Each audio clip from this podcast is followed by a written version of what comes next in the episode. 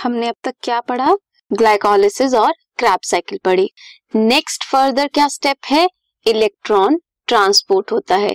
Bye ETS और you can say electron transport system and क्या होता है? ऑक्सीडेटिव फॉस्फोराइलेशन होती है इसमें। ऑक्सीडेशन होती है एंड फॉस्फेट ग्रुप एड होता है। ये एक मेटाबॉलिक पाथवे है through which electron passes from one carrier to another एक से इलेक्ट्रॉन लेंगे और दूसरे को पास ऑन करेंगे। ये है इलेक्ट्रॉन ट्रांसपोर्ट सिस्टम कहाँ पे होता है ये? इसकी साइट क्या है? इनर माइटोकॉन्ड्रियल मेम्ब्रेन माइटोकॉन्ड्रिया की दो मेम्ब्रेन होती है outer one and inner one तो इनर वन में क्या होता है? इलेक्ट्रॉन ट्रांसपोर्ट सिस्टम वर्क करता है। अब क्या होता है? फोर कॉम्प्लेक्स होते हैं। Complex one two three and four complex one को बोलते हैं एनएडीएच कॉम्प्लेक्स या N A D NADH dehydrogenase complex इसमें एनएडीएच की ऑक्सीडेशन होती है एनएडी पॉजिटिव बनता है एंड जो भी इलेक्ट्रॉन्स हैं, वो फर्दर ट्रांसफ़र होते हैं यूबिक्यूनॉन में. फर्दर जो टीसीए से, जो सक्सिनेट वाला जो स्टेप था वहाँ पे एफ़ प्रोड्यूस हुए थे। वो एफ़ ऑक्सीडाइज करते हैं FAD पॉजिटिव बनाते हैं।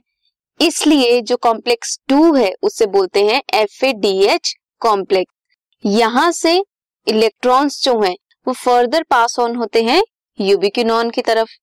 Then complex three complex three में क्या होता है? यूबिक्यूनॉन और कॉम्प्लेक्स टू के जो इलेक्ट्रॉन्स हैं, वो पास ऑन होते हैं। यहाँ पे cytochrome B C one complex form होता है। ये फर्दर जो बाहर की साइड आउटर मेम्ब्रेन पे क्या प्रेजेंट है? कुछ मॉलिक्यूल्स प्रेजेंट हैं जो कैरी करते हैं मोबाइल कैरियर्स हैं वो इलेक्ट्रॉन्स के। सो कॉम्प्लेक्स थ्री से जाएगा साइटोक्रोम सी की तरफ़, जो कि मोबाइल कैरियर की तरह एक्ट करता है। फर्दर कॉम्प्लेक्स फोर से जो इलेक्ट्रॉन है वो ट्रांसफ़र होंगे कहाँ पे? माइटोकॉन्ड्रियल मैट्रिक्स में एंड वहाँ पे फ्री ऑक्सीजन मॉलिक्यूल के साथ वो रिएक्ट करेंगे हाइड्रोजन एंड इलेक्ट्रॉन्स और फॉर्म करेंगे एक वाटर मॉलिक्यूल जो ये ऑक्सीडेशन हो रही है एनएडीएच की एफ़ टू की, इस ऑक्सीडेशन से जो एनर्जी मिलती है, वो फॉस्फोराइलेशन में यूज़ होती है। उससे एटीपी बनता है। हम पता होना चाहिए दैट एक N A D H one N A D H molecule जो है that give rise to three ATP molecules one N A D H से कितने एटीपी मॉलिक्यूल्स बनते हैं? थ्री ए एटीपी मॉलिक्यूल्स बनते हैं जब एनएडीएच की ऑक्सीडेशन होती है। और एक F A D H two से बनते हैं two molecules of ATP one F A D H two की ऑक्सीडेशन से क्या बनता है? टू मॉलिक्यूल्स ऑफ़ एटीपी अब इलेक्ट्रॉन या हाइड्रोजन को किसने एक्सेप्ट किया लास्ट में? ऑक्सीजन ने।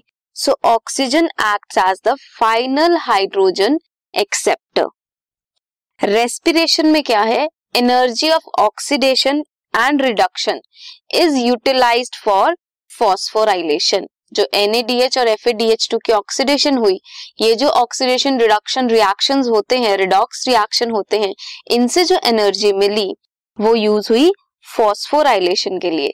इसीलिए इसे क्या बोलते हैं? ऑक्सीडेटिव फॉस्फोराइलेशन ऑक्सीडेशन हुई एनएडीएच और एफ़ की एंड फॉस्फोराइलेट किया एडीपी को इनटू एटीपी फर्दर हम स्टडी करेंगे complex five